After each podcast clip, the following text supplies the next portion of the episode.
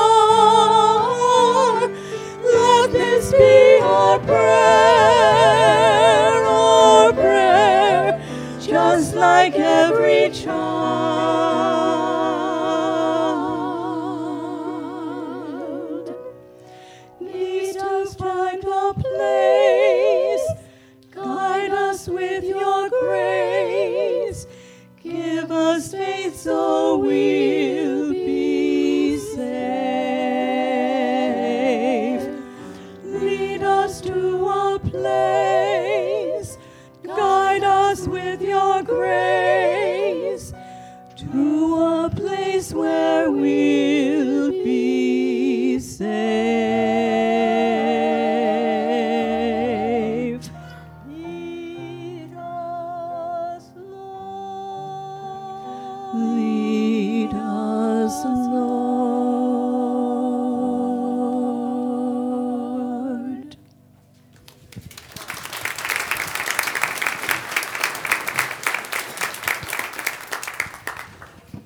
we come then to our time of prayer, I'd invite you to join in our prayer hymn, and that will be number 2176 in the black hymnal.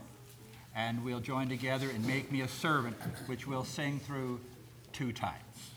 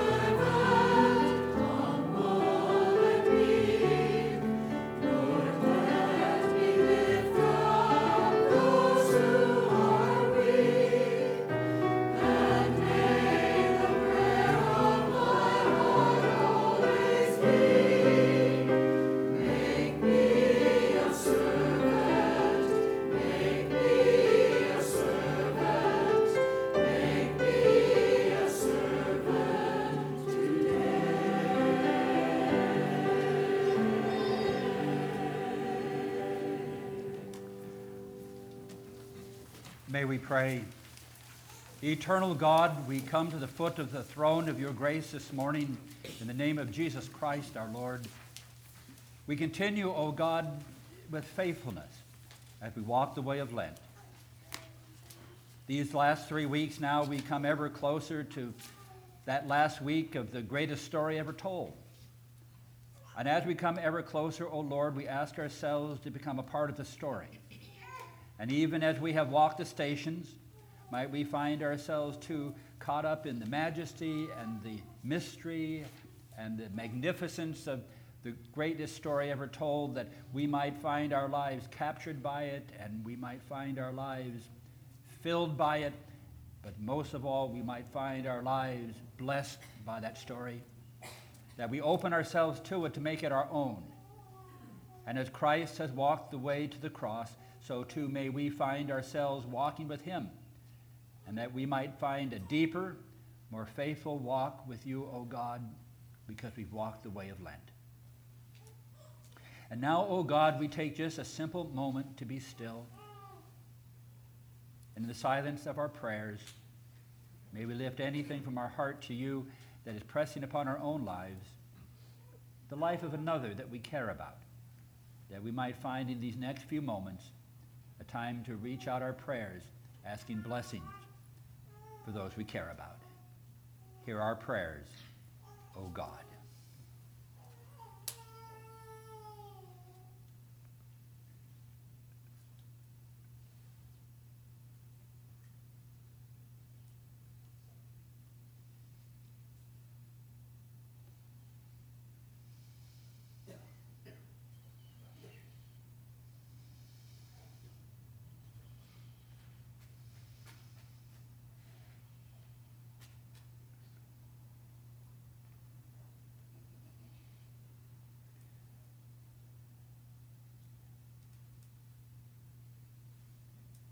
Thank you, O God, if even but for a split moment of time, we might sense the blessing of eternity. Hear our hearts, bless our prayers, grant us your peace. In the name of Him who taught us that we might pray, even as we say, Our Father, who art in heaven, hallowed be thy name. Thy kingdom come, thy will be done on earth as it is in heaven. Give us this day our daily bread, and forgive us our trespasses, as we forgive those who trespass against us. And lead us not unto temptation, but deliver us from evil. For thine is the kingdom, and the power, and the glory forever and ever. Amen.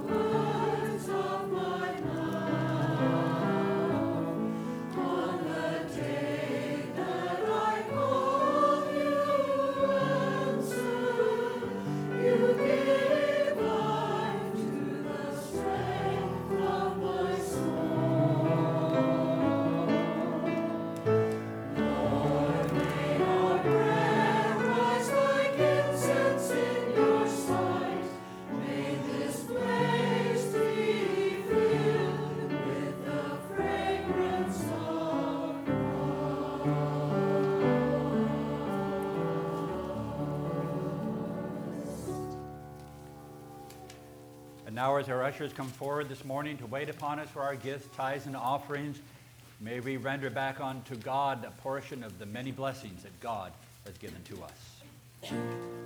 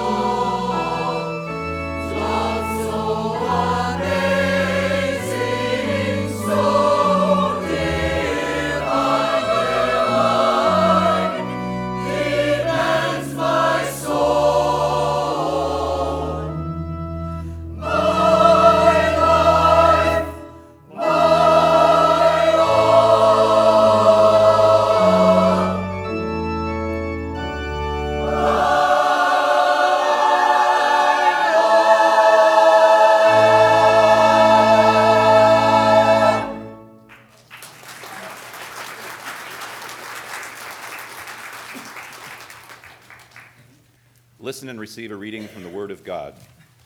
Create in us a clean heart, O God, and renew a right spirit within us, according to your grace and mercy. May we affirm our faith with joy and a willing spirit as we hear the scripture from St. Luke chapter 23, verses 24 through 27. So Pilate gave his verdict that their demand should be granted. He released the man they asked for, the one who had been put in prison for insurrection and murder, and he handed Jesus over as they wished. As they led him away, they seized a man, Simon of Cyrene, who was coming home from the country, and they laid the cross on him and made him carry it behind Jesus. A great number of the people followed him, and among them were women who were beating their breasts and wailing for him. And from Galatians chapter 6, verse 2 Bear one another's burdens, and in this way you will fulfill the law of Christ. This is God's word to God's people. May we pray. Glorious God, we give you thanks and praise this day that we come into your presence as a community to hear shared your word that has touched hearts and lives throughout the ages. May it continue to speak to our lives this day. We pray that you will meet us here, that we have ears to hear, a heart to listen, and a willingness to receive your message. Through your Son, Christ our Lord. Amen. Over the last three Sundays, we've walked through the stations of the cross. Jesus condemned to death. The journey of Lent and the Passion begins. Jesus carries his cross. The journey continues as we set our face to Golgotha. Jesus falls. The weight of the cross, the burden of each step is getting heavier. Today, we come to the moment when Simon is made to carry Jesus' cross. Two weeks ago, when I preached about Jesus carrying his cross, I mentioned that we learned something as Simon, uh, through Simon, when he bent down and he, he picked up the cross, we, we learned that we no longer need to bear the burden of the weight of the cross all alone. And as we're reminded this morning in Galatians, we need to bear one another's cross. This morning, understanding this reality that we help to carry each other's crosses, I want to look briefly at, at Simon and about the impact that it had in his life, but more so, how does this impact our lives? How does Simon carrying the cross shape for us, teach us, help us to understand, to bear one another's burden? Realistically, we know very little about Simon from the biblical perspective, and there's not a lot of sources that talk about Simon the Cyrene.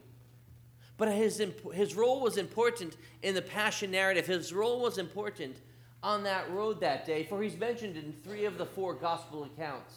Matthew, Mark, and Luke took time to mention him by name. What we do know, it was early morning, maybe around 8 a.m., when Jesus was made to walk to Golgotha. We know that there were crowds of people filling the streets that morning, whether it was to come out of morbid curiosity, they wanted to see what was going on, or maybe to scorn and to mock Jesus once more, or maybe in sadness that this would be their last chance to see him. We know that there was a man by the name of Simon the Cyrene, who was a father of two boys, Alexander and Rufus, who was in Jerusalem that day. And we know that Cyrene is located where present day Libya is now located. But beyond that, there's not really much that we know. We can only guess as to what happened. For example, because there was a jar- large Jewish population in Cyrene, it's assumed that Simon must have been a Jew and that he came as a visitor to Jerusalem to observe the Passover, which a faithful Jew of his day and age would have done. And there's no hint that he's a follower of Jesus, so we have no idea why he was on the street that morning. Maybe he had come to get a jump on the temple crowds. He wanted to beat the people to the temple to get his offering in, his sacrifice in.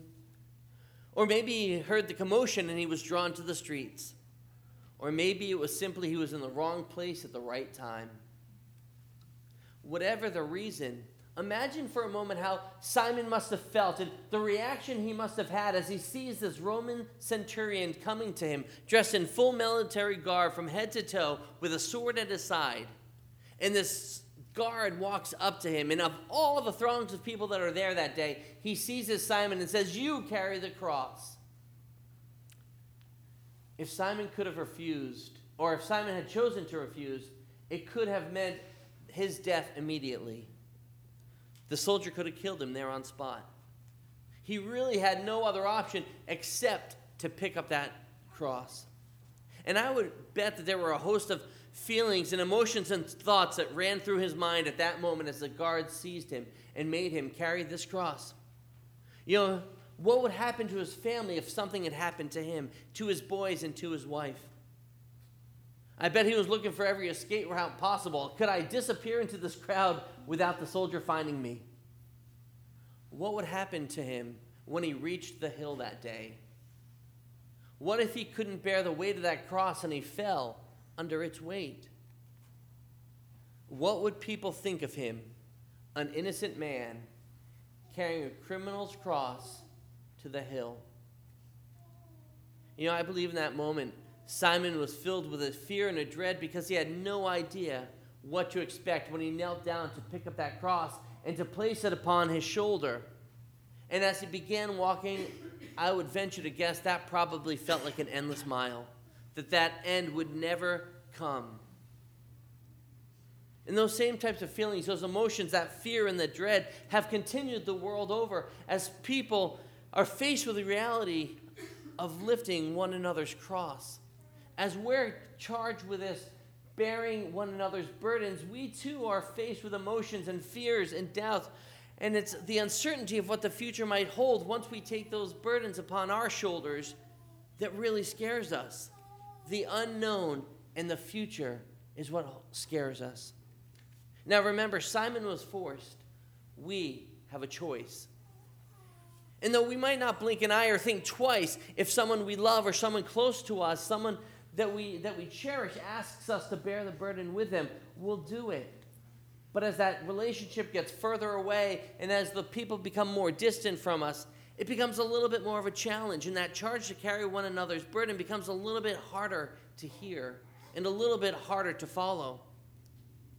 You know, we know that burdens aren't a one size fits all that the responsibilities and the responses of those who are willing to carry the cross vary greatly and they differ. And it's part of the challenge that we face. There's not a cookie cutter approach when we bear those burdens for someone. But one thing seems for sure it seems for certain that the greater the burden, the greater the emotional response, the greater the impact that it has and, and the, the response that it asks of us. Think of people in your life who have health concerns, who have health issues, or broken relationships, financial issues, and a host of other situations and burdens that weigh upon our lives and in our hearts, the things that we bear. And I know it's ironic, but I believe that this is the joy and the gift that we're offered in this challenge to bear one another's burdens. You see, it really is a blessing that we are asked to bear with one another. You see, there's no record of it. Nowhere will you find it in the Bible, but I believe that Simon was probably transformed that day or soon afterwards, following by walking behind Jesus, carrying his cross. For that was an example that would be forever etched into his mind and into his life, and it would leave a mark that would never go away. What began as fear and dread by taking that first step forward, I believe Simon experienced a change in perspective, a change in his attitude, and even a behavior from that day forward that would remain with him for the rest of his life.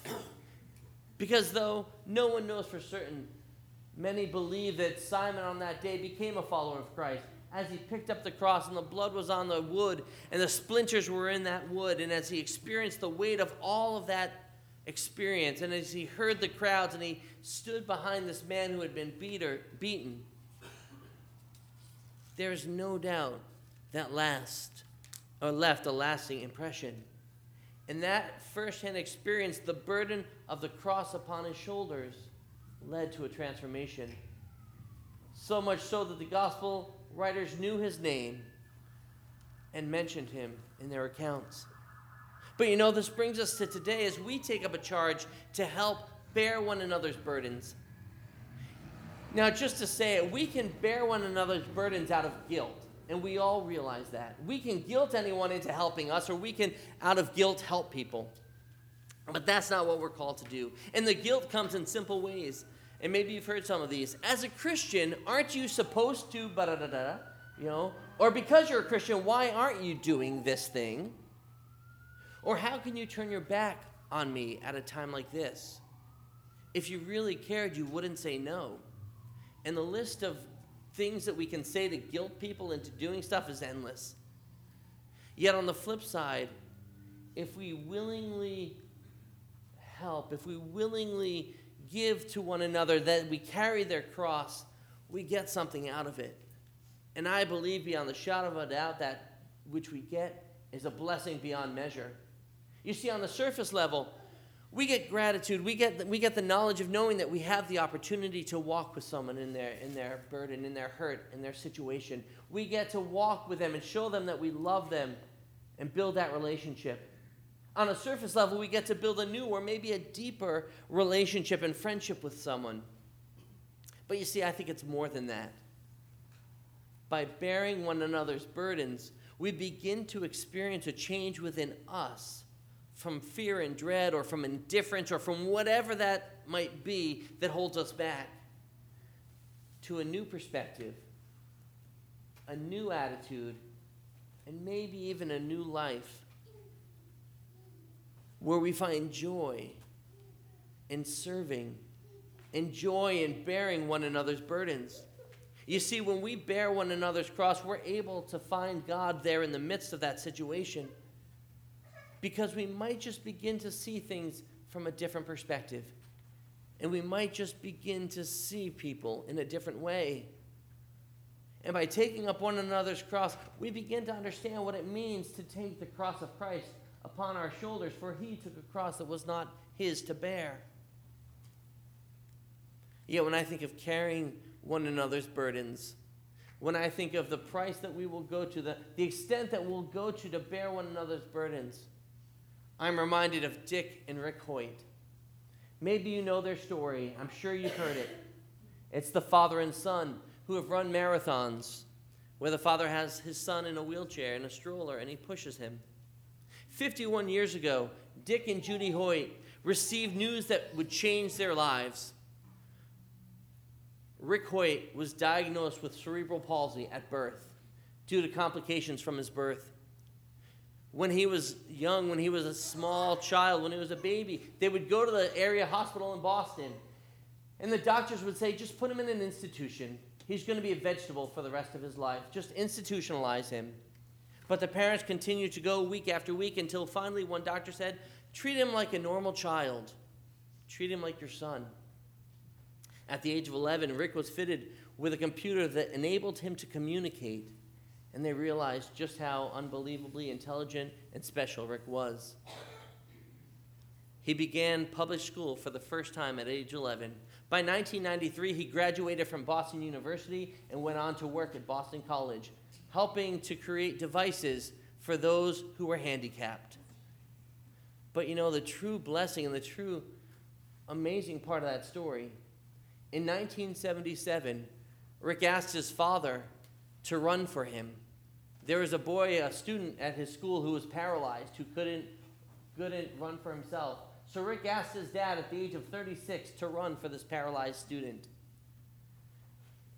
After initial five mile run, Dick began to put concrete bags in a stroller, and while Rick was at school, Dick would be out training and running more and more.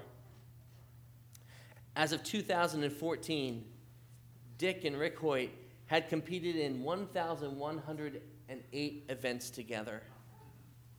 Now, for some of us, we might think that the burden would be having a disabled child. And maybe that was Dick's burden and Judy's burden, the thought of having the cerebral palsy that they would be caring for. But little did they know as they walked alongside of Rick and as they learned their son, they realized that the burden wasn't a disabled child. The burden was a heart to run for those who couldn't. And Dick took up that burden for his son. As of April 2014, he had 72 marathons. He had six Ironman triathlons. They fitted a bike that they could do it together. They fitted a contraption that Dick could swim and Rick would be with him. They competed together in all 1,108 events. In, two, in 1998 99, I had the opportunity to see them run the Boston Marathon. And there's nothing more moving than to see them. And there's a bronze statue in their honor today. You know, Dick's life was forever changed when he learned to take Rick's burden upon himself. And you see, if you ever see Dick speak, if you ever hear his interviews, or if you ever meet him, you see the joy in his life that together he and his son have experienced this. And you will never hear Dick, Judy passed away in 2010, but you'll never hear them share of the trials and the hardships, but the blessing that came as they ran together. You know, this morning, maybe there's someone here who wants those to walk alongside. Maybe you have a burden too great to bear that you're longing for someone to walk with you. Or maybe there's someone in your life that you've intentionally said, their burden's too big. I have enough stuff on my plate. I can't take anything else. I can't walk alongside of them. But I believe that if this is where you find yourself, it's never too late to ask for help. And it's never too late to kneel down and to take the burdens of someone and to take that step in faith and to walk with them and see where the road will lead you. You see, for in that first step, I believe that we begin to see the face of Christ as Simon walked behind Jesus on that road. As we bear one another's burdens, we too not only get to see the face of Christ in those we walk alongside of, but we get to be the face of Christ for those with whom we walk. I hope and I pray that we will learn to kneel, to take one another's burdens upon our shoulders. You know, our shoulders are never going to be big enough and they're never going to be strong enough to carry it all. But the joy is our foundation is, and it's through faith that we are able to bear one another's burdens. May you experience anew the blessing of bearing one another's burdens. It's a gift beyond measure. May we pray. Glorious God, as you continue to walk with us and lead us forward in this season of Lent, may we understand what it means to bear one another's burdens, to continue to walk with one another, that we might stumble, that we might really screw things up. But the joy is we get to do it together, and that in this you are there. God, we give you thanks and praise that we continue on in this journey to grow closer with you as we draw closer to one another. God, please hear our prayers. Stir in our hearts, move in our lives, that we will be your light to this world. Through Jesus Christ our Lord. Amen. I want to invite you to stand as we join our hymn of dedication number 644 Jesus, joy of our desiring.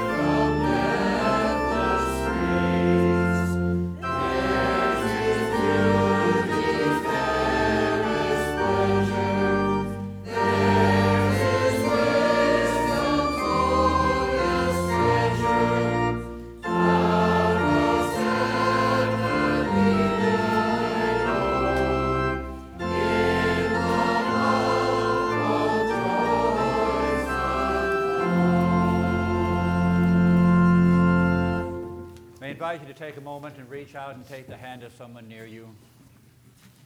And join hand in hand together, we know truly that we never walk alone, and that when you reach out, you may lift another's burdens because you have strength to give, and in the burdens you carry, you have strength to receive.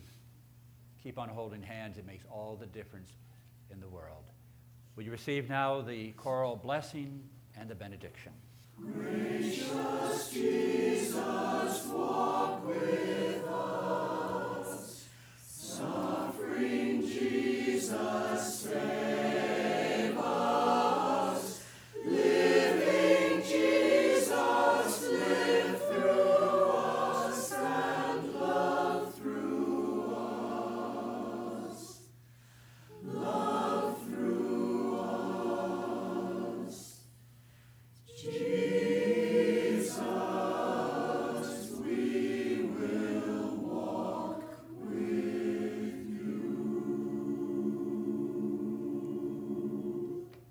name of the Father, and of the Son, and the Holy Spirit, be blessed. Go forth and serve God.